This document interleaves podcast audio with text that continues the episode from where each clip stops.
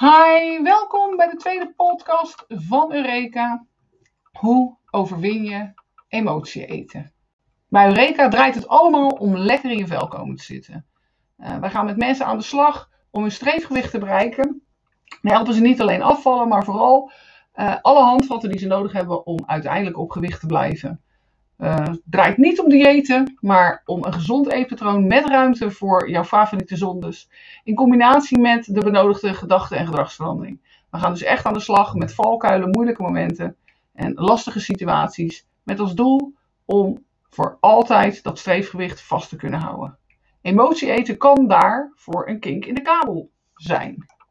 Ik vond zelf emotie eten, dat vind ik een heel, heel leuk onderwerp. Nou, leuk is misschien niet het juiste woord als je er last van hebt, zo leuk is het allemaal niet. Maar een heel interessant uh, onderwerp om het over te hebben en om mensen daarbij te helpen. Want het is een veel voorkomend uh, probleem, ja, zo mag je het eigenlijk wel noemen, uh, voor mensen die last hebben van overgewicht. Um, nou, allereerst, wat is emotie eten? de term is misschien bekend en wordt ook heel veel gebruikt door mensen. Uh, maar hoe weet je zeker wat emotie eten is? Nou, dat is eigenlijk de momenten dat je gaat eten. Dat je, dat je iets te eten gaat nemen. Uh, op momenten waarop je geen honger hebt. Dus het komt niet vanuit een behoefte die je lichamelijk hebt. Het is niet je lichaam dat om eten vraagt. Uh, maar wanneer je een emotionele behoefte hebt die niet vervuld wordt. En wat je op dat moment doet, op het moment dat je gaat emotie eten, dan ga je eigenlijk die behoefte dempen, dat gevoel, die emotie dempen door wat te eten. Um, en meestal gebeurt dat met ongezond, vet, zoet eten. Dus denk aan koek, snoep, chocola, chips. Er zijn maar weinig mensen die op het moment dat ze uh, gaan emotie eten, kiezen voor een bak yoghurt, uh, een, een banaan of een cracker met kipfilet. Emotie eten draait echt om vet en zoet eten. En dat eten geeft op het moment dat je dat eet een, een gevoel van ontspanning. Het helpt je op dat moment om om te gaan met die emotie die je voelt. En misschien ben je je niet eens bewust van het feit dat je emotioneel bent op dat moment. Want uh, het eten wat je doet is ook uh, dempend. Dus je begraaft eigenlijk je emoties, je gevoel daaronder. Het kan ook zijn dat je je niet eens bewust bent van het feit dat je emotioneel bent, op welk gebied dan ook. Het kan rust geven op het moment dat je emotie eet. Het kan je troosten. Uh, het kan warmte geven, genot. Uh, mijn man heeft een hele mooie uitspraak uh, op het gebied van emotie eten. En die zegt altijd op het moment dat je je rot voelt en je eet wat, lekkers, iets waarvan je kan genieten, dan voelt het alsof je jezelf knuffelt aan de binnenkant. En ik heb hem wel eens in de praktijk voorgelegd aan uh, cliënten, hè, uh, of ze dat op die manier herkenden. En er zijn heel veel mensen die dat inderdaad op die manier herkennen. Ze zouden het misschien niet direct zelf benoemen als knuffelen aan de binnenkant. Maar die omschrijving dekte voor hun ook wel heel erg de lading. Misschien herken jij dat ook wel. Ehm, kenmerk van emotie eten is ook dat je achteraf je rot voelt, je schuldig voelt en enorm baalt van het feit dat je je zo hebt laten gaan. Want het is vaak ook een, een manier van eten waarbij je niet heel bewust uh, aan het genieten bent. Je bent vaak toch een beetje naar binnen aan het schrokken. Je koudt niet heel goed, je slikt het snel door, de volgende hap gaat er alweer in. Dus het is iets heel anders dan iets lekkers eten en daar geen maat in kunnen houden en daar vreselijk van genieten. Emotie eten draait niet om het eten, dat draait eigenlijk om hele andere zaken. Het is ook echt eten vanuit een emotie en dat kan zowel positief zijn als negatief. Negatief is, is makkelijker te herkennen en is ook veel lastiger, uh, omdat daar een negatieve emotionele lading aan zit. En dan kan je denken aan uh, emoties die daarbij horen kunnen verdriet zijn. Op het moment dat je verdrietig bent, je hebt slecht nieuws gehad of er is iets vervelends gebeurd, uh, waardoor je je verdrietig voelt, kan eten daarin een uitlaatklep zijn. Dus kan je gaan emotie eten vanuit verdriet. Maar ook boosheid, frustratie. Op het moment dat er iets gebeurt en je wordt daar boos van, het frustreert je, het, het irriteert je. Uh, kan je ook daarvoor eten gebruiken om daarmee om te gaan. Teleurstelling, dat hangt een beetje tegen verdriet aan, maar teleurgesteld zijn, je alleen voelen, eenzaam voelen, uh, het, gevoel hebben niet gezien te worden, niet gehoord te worden, niet serieus genomen te worden uh, op je werk, in je relatie, binnen het gezin, in, in wat voor kring dan ook. Dat zijn een beetje de negatieve emoties die kunnen leiden tot emotie eten. Uh, positieve emoties kunnen ook leiden tot emotie eten. En die, die emoties zijn dan wat minder vervelend. Hè? Nou ja, het woord zegt het al. Als een emotie positief is, aan zich is dat prettig. Dat kunnen dingen zo zijn, zoals dat je iets te vieren hebt. En op het moment dat jij uh, een verjaardag, een feestje, een leuke gebeurtenis uh, wilt vieren en je doet dat standaard met eten, kan dat ook onder emotie eten vallen. Uh, de aanleiding is dan niet zo onprettig, want het is natuurlijk altijd leuk als er iets te vieren is. Alleen het feit dat dat altijd met eten moet, dat kan een, ervoor zorgen dat je je doel niet bereikt als het gaat om afvallen. Uh, blijheid kan, naast dat je iets viert, kan ook gewoon een blij gevoel uh, zorgen voor eetdrang. Dus ook de aanleiding is niet heel vervelend. Alleen op het moment dat dat zich, zich koppelt of uh, doorslaat in je eetpatroon, dan kan ook positieve emoties een bijdrage leveren aan het feit dat je je doel niet bereikt op het gebied uh, van, je, van je gewicht, uh, op het gebied van je eetpatroon. Negatieve emoties zijn lastiger, omdat het ook niet voor iedereen ehm, makkelijk is om ze te herkennen. Soms voel je je niet prettig, ben je niet in je hum. Hè, de uitspraak, ik zit niet zo lekker in mijn vel, is, is een hele gangbare. En die wordt ook vaak gebruikt omdat je niet altijd precies uh, kan uitleggen of kan zeggen wat er aan de hand is. Um, soms zit er een klein stukje van, hè, hoe ontstaat dat dan? Waar is dat dan door gekomen? Dat je emoties koppelt aan eten. Dat kan een stukje in je jeugd zitten. Het is niet altijd op die manier te verklaren. Maar uh, um, wat heel uh, uh, verstandig is om bij je eigen kinderen niet te doen, is om te belonen of te troosten met eten. En misschien herkennen jullie dat wel. ik in ieder geval wel. Dat was in, mijn tijd, in mijn generatie, was dat misschien wel een standaard oplossing. Ik weet niet zeker of mijn moeder dat ook op die manier deed. Maar dat zal mijn moeder jullie kunnen vertellen. Uh, op het moment dat een kind valt, zich stoot, een, een schaafwond heeft of wat dan ook, uh, is een veelgebezigde of was een veelgebezigde uitdrukking van, nou, we doen een snoepje erop. Wil je wat lekkers? Oh, ben je verdrietig? Heb je pijn? Neem wat lekkers, dan knap je vast snel op. Hartstikke leuke oplossing. Kind wordt hartstikke blij van, want wie wil er nou geen uh, snoepje, koekje enzovoort.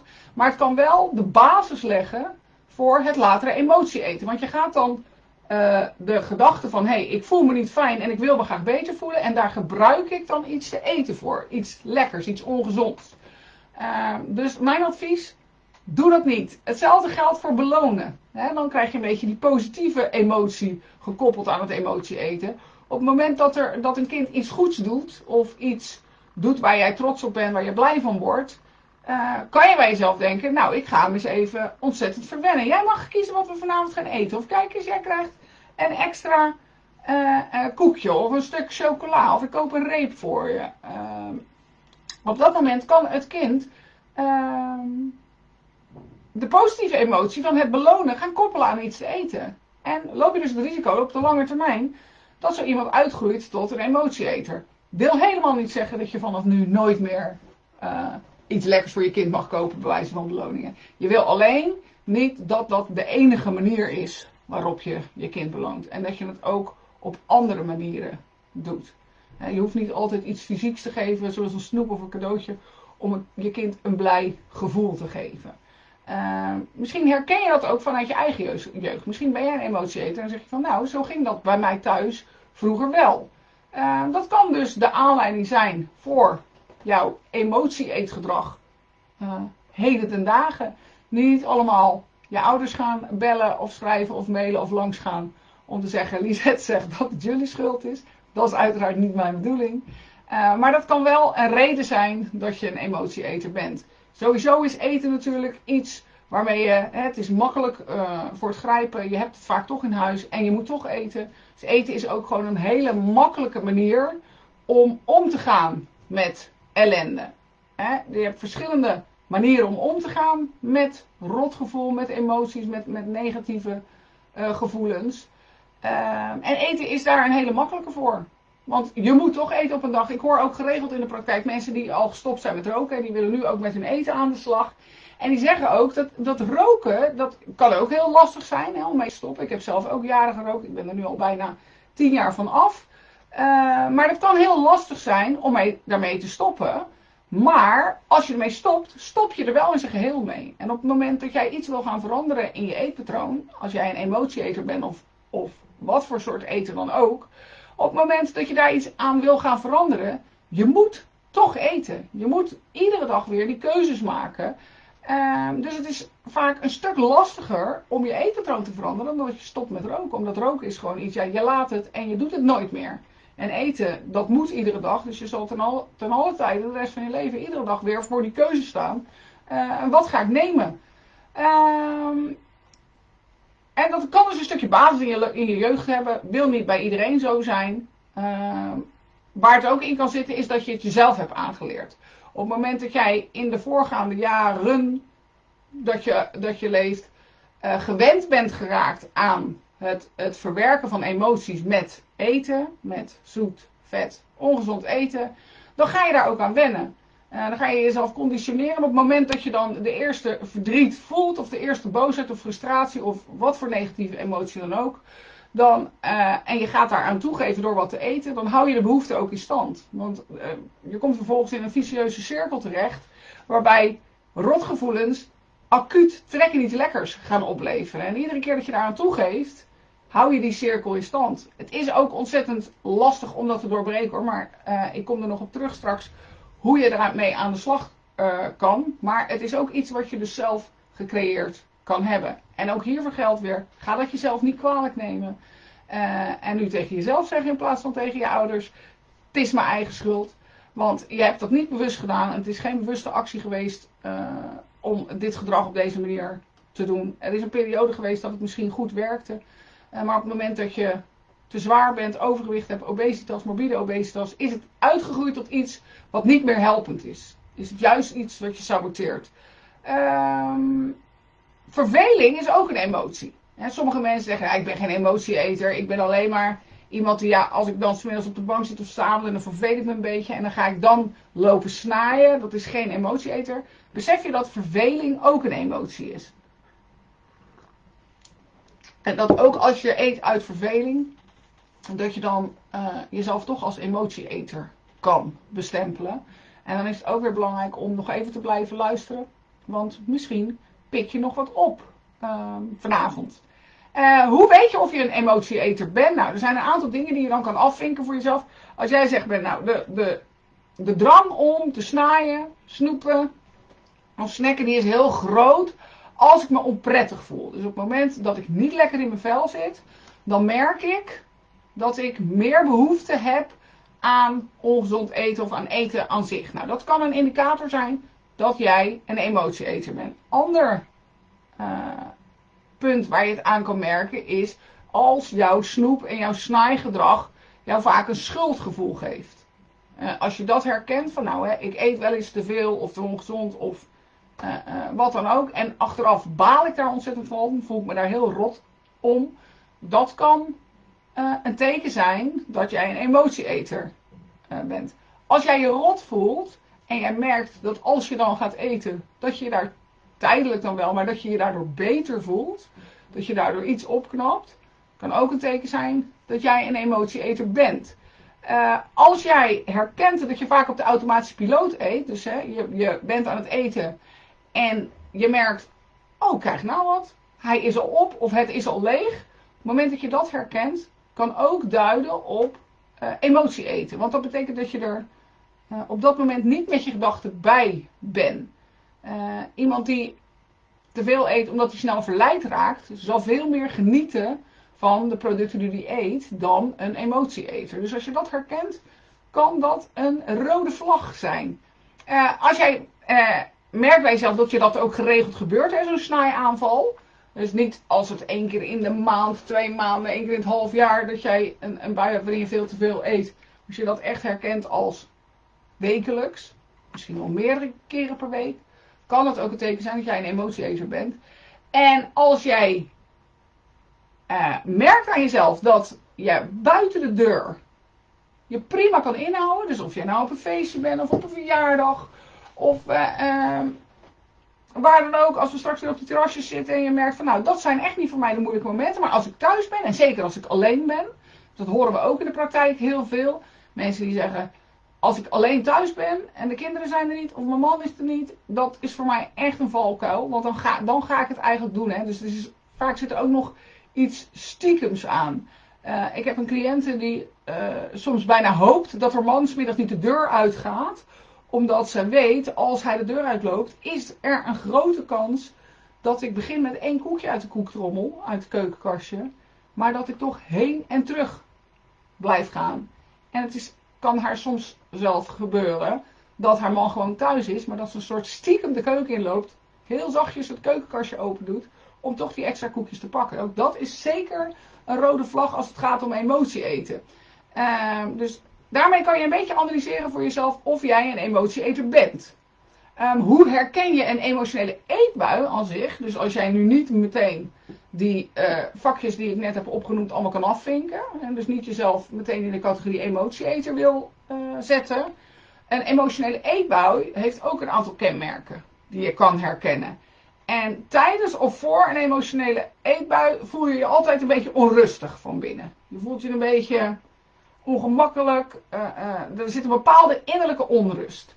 Uh, er is bij, tijdens of voor zo'n emotionele eetbui eigenlijk altijd wel een aanleiding te vinden in die dag of de dagen daarvoor. Er is dan iets voorgevallen wat je vervelend vindt of moeilijk vindt of naar vindt. Um, dus als jij dat herkent, hè, stel je voor dat jij vanmiddag of gisteren uh, te veel hebt gegeten of ongezonde keuzes hebt gemaakt. En jij wil weten van nou, was dat dan een emotie, eetbui? Kijk even of je deze kan afvinken. Dus er sprake van innerlijke onrust, dus je voelt je van binnen uh, onrustig, onprettig. En uh, er is in de afgelopen dag of dagen iets gebeurd wat je lastig vindt, wat je vervelend vindt, wat je moeilijk vindt, wat je naar vindt. Um, je eet tijdens een emotionele eetbui zonder na te denken. Uh, wat ik al zei, iets is opeens op. Dus je hebt je gedachten niet bij. Je bent niet aan het genieten van hetgeen wat je eet. Uh, misschien wel van de eerste hap hoor. Ik wil niet zeggen dat je helemaal uh, zonder smaak hetgeen opeet wat je, wat je op dat moment kiest. Maar het is niet genieten zoals je dat soms kan doen van eten. Het is, het is echt onbewust naar binnen schuiven. Een ander kenmerk van een emotionele eetbui is dat je niet stopt als je eigenlijk vol zit. Op een gegeven moment dan geeft je maag een signaaltje van nou, dit is eigenlijk wel genoeg zo, ik zit best vol. En op het moment dat jij merkt van nou, dan eet ik eigenlijk gewoon door. Want ik ben me niet goed bewust van die signalen van mijn lijf.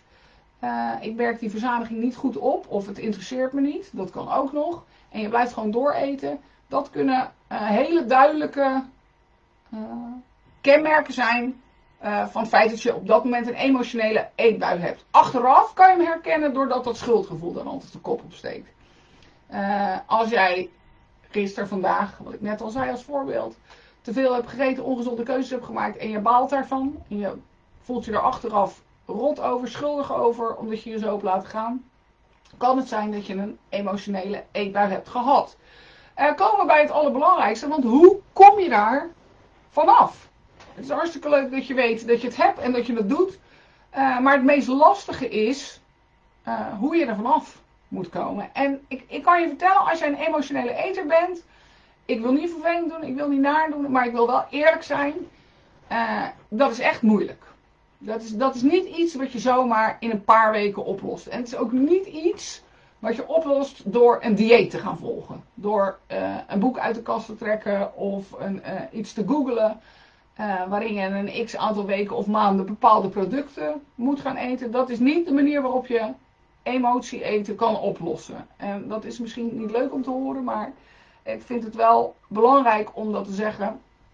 Ehm, als je een emotieeter bent, dan moet je echt met jezelf en niet alleen met je eten aan de slag. Ehm, je kan bepaalde stappen nemen om er vanaf te komen. En het eerste wat je wilt doen is uh, de situaties analyseren waarin dat gebeurt. Wanneer gebeurt het?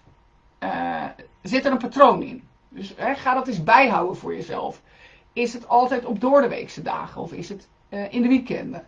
Is het altijd s ochtends of is het juist avonds? Op welke dagen van de week is het? Waar ben je op dat moment als het gebeurt? Ben je thuis? Misschien ben je alleen en is er even niemand thuis. Uh, is er een aanleiding voor? En wat doe ik op dat moment precies? Hoe ziet dat emotie eten van mij eruit?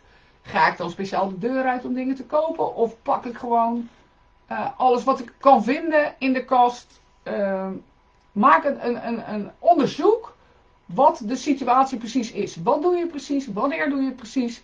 En wat valt je op aan je eigen gedrag en aan de eventuele aanleiding? Nou, op het moment dat je dat een beetje in kaart hebt gebracht, en ik adviseer altijd, schrijf het op, pak een schriftje en schrijf het gewoon op. Want op het moment dat je iets kan teruglezen, dan uh, kan je het net met iets meer afstand bekijken. Op het moment dat je het heel erg in je eigen hoofd houdt, wordt het lastiger om het te analyseren. Uh, waarom? Nou, de, de, meeste mensen herkennen het wel. Als een ander jou iets vertelt over wat diegene moeilijk vindt, dan heb je vaak heel duidelijk al een beeld bij wat diegene zou kunnen doen om dat op te lossen. Dat komt doordat jij met afstand naar de situatie kan kijken van die persoon, want het is niet jouw eigen leven. Hè? Het zit niet vlak voor jou. Uh, het is afstand. Je kan goed zien wat er aan de hand is. Op het moment dat je dingen, om dingen gaat die in jouw leven, in jouw eigen bestaan gebeuren, die gebeuren zo dichtbij dat het vaak heel moeilijk is om te zien wat er precies aan de hand is. En door het op en terug te lezen, creëer je die afstand, waarbij je soms veel makkelijker en duidelijker uh, dingen kan ontdekken. Nou, op het moment dat je de situatie duidelijk, is, duidelijk hebt voor jezelf, dan wil je de emoties die je op dat moment hebt gaan analyseren. En dat kan voor sommige mensen heel lastig zijn. En dat is ook waarom ik zeg van nou, emotie eten oplossen is echt niet heel erg makkelijk. Dat kan echt heel moeilijk zijn. Het ligt er ook een beetje aan in hoe goed uh, ben jij in contact met je gevoel. In hoeverre kan jij je eigen gevoelens goed analyseren. Uh, als ik aan jou vraag, hoe gaat het met je? Kan jij dan oprecht en eerlijk zeggen hoe het met je gaat? Of heb je maar twee varianten, goed of slecht? En als iemand zegt, ja waarom gaat het slecht? Dat je het heel moeilijk vindt om te verwoorden wat er dan precies uh, slecht gaat en waarom het precies slecht gaat. Um, je wil op het moment dat je emoties gaat analyseren, goed duidelijk krijgen voor jezelf, hoe voel ik me nou op zo'n moment? Als ik zo'n emotionele eetbui heb, hoe voel ik me nou? Ben ik verdrietig? Voel ik me fijn? Voel ik me uh, niet fijn? Wat voel ik in mijn lichaam? Hè? Is, is, mijn lichaam uh, zwaar? Heb ik een zwaar gevoel in mijn maag? Zit er een brok in mijn keel? Voel ik me een beetje afwezig? Maar ook mentaal hè, ben ik onrustig? Ben ik opgefokt? Ben ik juist heel erg verdrietig? Voel ik me heel erg alleen? Je wil voor jezelf heel duidelijk krijgen hoe je je voelt. Vind je dat heel lastig? Is het absoluut verstandig om daar hulp bij te zoeken. En dat kan je doen bij een gewichtsconsulent. En zeker diegene met een specialisatie in emotie eten. Uh, en het stukje gedachte gedragsverandering, zoals we dat bij Eureka aanpakken. Uh, heb jij het idee van, nou, het gaat nog wel wat dieper dan dat. Dan zou ik zeker daarvoor hulp zoeken bij bijvoorbeeld een dieetpsycholoog. Uh, als jij het idee hebt van, nou, er zit bij mij echt nog wel een hoop onverwerkte toestanden, dan zou ik je zeker adviseren om het die kant op te zoeken. Uh, maar je kan ook altijd, als je daarvoor de drempel te hoog vindt, hè, want soms zeggen mensen, nou, psycholoog, dat, dat voelt meteen uh, zo heftig, kan je ook starten bij een gewichtsconsulent. Want op het moment dat uh, zij opmerkt, of hij opmerkt van, hé, hey, deze dame of meneer, daar, daar speelt te veel voor mij om daarmee aan de slag te kunnen, zal hij of zij je gaan doorverwijzen. En op het moment dat je al de stap hebt gezet om ermee bezig te zijn, zal je merken dat die drempel naar die eventuele psycholoog ook lager wordt. Uh, dus je wil je emotie analyseren. Je wil goed duidelijk krijgen voor jezelf wat je nou precies voelt. Uh, volgende stap is, is dat je, eh, als je dan dus weet hoe voel ik me nou precies en eh, hoe lichamelijk, emotioneel, mentaal gezien, dan wil je gaan nadenken over welke behoefte zit daar nou eigenlijk achter. Waar heb ik nou eigenlijk behoefte aan op zo'n moment dat ik emotie eet? Heb ik behoefte aan hulp? Speelt er iets waarbij ik heel graag zou willen dat iemand mij zou helpen? Heb ik behoefte aan begrip? Voel ik me onbegrepen? Zou ik graag willen dat er iemand naar mij zou luisteren en zou zeggen: Joh, wat vervelend, ik begrijp het. Ik begrijp dat je je zo voelt.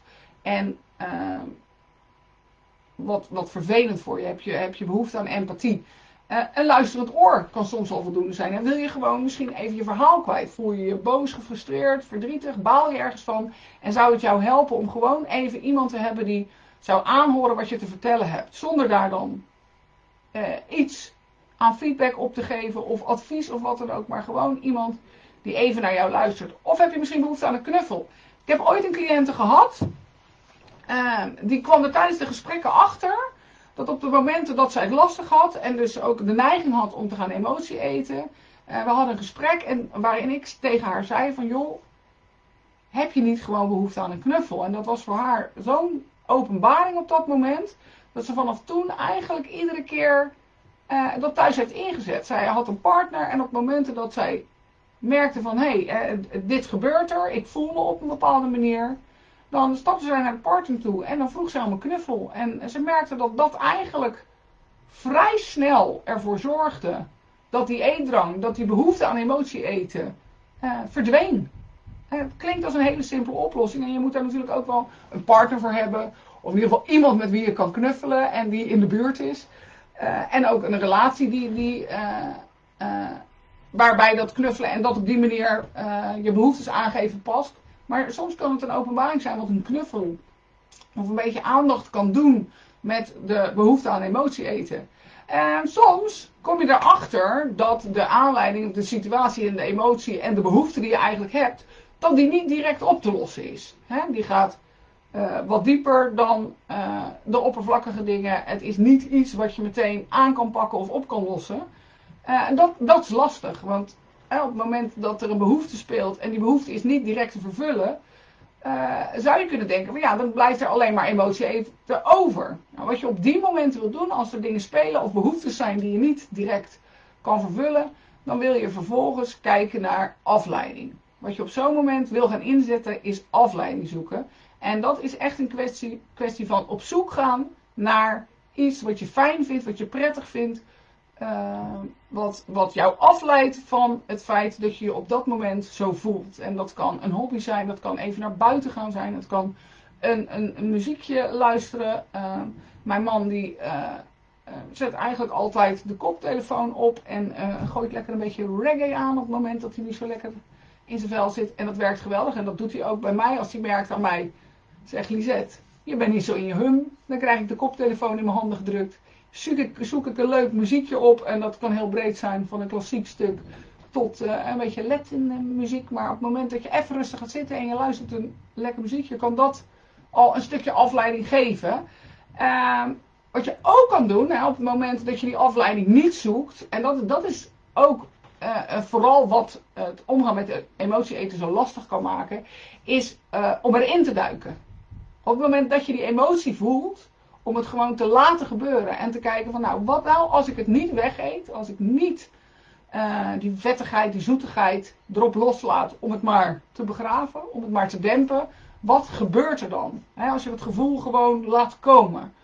Uh, dat kan best eng zijn, het kan best spannend zijn. En op het moment dat je dat heel eng vindt, dan zou ik uh, daar ook weer hulp bij zoeken. Hulp is echt de keyword als het gaat om emotie eten, als je daar moeite mee hebt. Uh, maar wat je wil, kijken is wat er gebeurt als je het gewoon laat komen. Je wil het doorstaan. Uh, je wil het ervaren en het laten gebeuren. En je kan merken als dat je een aantal keer lukt, dat de scherpe randjes van het gevoel er misschien wel een beetje afgaan. Soms is juist de angst voor het gevoel hetgeen wat de, het gevoel zo heftig maakt. En als je het laat komen en het laat gebeuren, uh, kan het er juist voor zorgen dat het daardoor makkelijker wordt. Uh, en, een psycholoog heeft ooit eens tegen mij gezegd: op het moment dat je je ellende van je afhoudt, hè, uh, stel je voor dat je een rugzak met ellende, zo noemen we het wel eens, hè, je rugzakje, als je die de hele tijd zo vasthoudt van je af, dan is die loodzwaar. Op het moment dat je een beet pakt en je houdt hem dicht tegen je aan, dan weegt die veel minder. En dat vond ik zo'n mooie omschrijving, dat ik dacht, die ga ik even met jullie delen. Ehm, zoek naar de oorzaken. Hè? Zijn er triggers of aanleidingen voor dat emotie eten? Is het iedere keer als je met een bepaalde collega gewerkt hebt, omdat die geen bepaalde allergie bij je oproept? Is het iedere keer als je een familieuitje hebt gehad, eh, omdat je daar wat, wat onvrede hebt zitten? Is het iedere keer als je een moeilijk gesprek hebt moeten voeren? Is het iedere keer als je moe uit je werk komt, omdat je eigenlijk iets te veel of te hard werkt? Kijk of er aanleidingen zijn, of er triggers zijn, of je die kan ontdekken. En kijk of je daar dan mee aan de slag kan. Want de laatste tip die ik jullie wil geven is: wat is die behoefte en vervullen? Vervul de behoefte die je eigenlijk hebt, zodat je dat niet met eten hoeft te doen. Als je weet wat je eigenlijk nodig hebt, dan kan je daar gericht mee aan de slag. En dat vergt dus wel wat zelfonderzoek. Daarom zei ik ook net, uh, als het gaat om emotie eten, dan moet je echt met jezelf aan de slag. En niet alleen maar met je eten. Dan is een dieet uh, volgen niet hetgeen wat jou uiteindelijk op gewicht gaat houden. Je kan prima afvallen, ook als emotie eten met een tijdelijk dieet. Maar het is dan altijd iets tijdelijk. Want op het moment dat je dat niet oplost, zal je altijd in die valkuil blijven stappen als het gaat om emotie eten. Ik vind de mooiste uitspraak die ik ooit gelezen heb als het gaat om emotie eten, is als het probleem niet honger is, dan is eten nooit de oplossing. Um, belangrijk is, wat ik al zei, het is emotie eten doorbreken is echt niet makkelijk. En ik wil jullie niet ontmoedigen daarin, maar ik wil gewoon eerlijk zijn erover. En belangrijk is dus ook dat je jezelf de tijd gunt om ermee aan de slag te gaan. En dat je uh, erkent aan jezelf dat het uh, niet makkelijk is en dat je er de tijd voor mag nemen. En dat je er geen haast voor hoeft te hebben. En dat er geen tijd voor staat waarin je het opgelost uh, moet hebben. Neem vooral de tijd. En op het moment dat je de stappen doorloopt die ik net als tips heb gegeven, kan je die ook gaan gebruiken als preventie voor volgende keren. Als jij weet uh, wat je triggers zijn, welke gevoelens ze spelen, dan kan je er ook rekening mee houden. Omdat je dan weet van oké, als het altijd dan en dan om die en die reden gebeurt. En ik weet van nou volgende week ga ik weer zo'n moment uh, hebben. Dan kan je je daarop voorbereiden en eventueel al een oplossing van tevoren bedenken. Maar het belangrijkste wat ik jullie mee wil geven is emotie eten is uh, uh, iets waar je jezelf de tijd voor wil geven en waarvoor je uh, veel zelfonderzoek moet en wil gaan plegen. Bedankt voor het luisteren naar deze aflevering van de Eureka Podcast.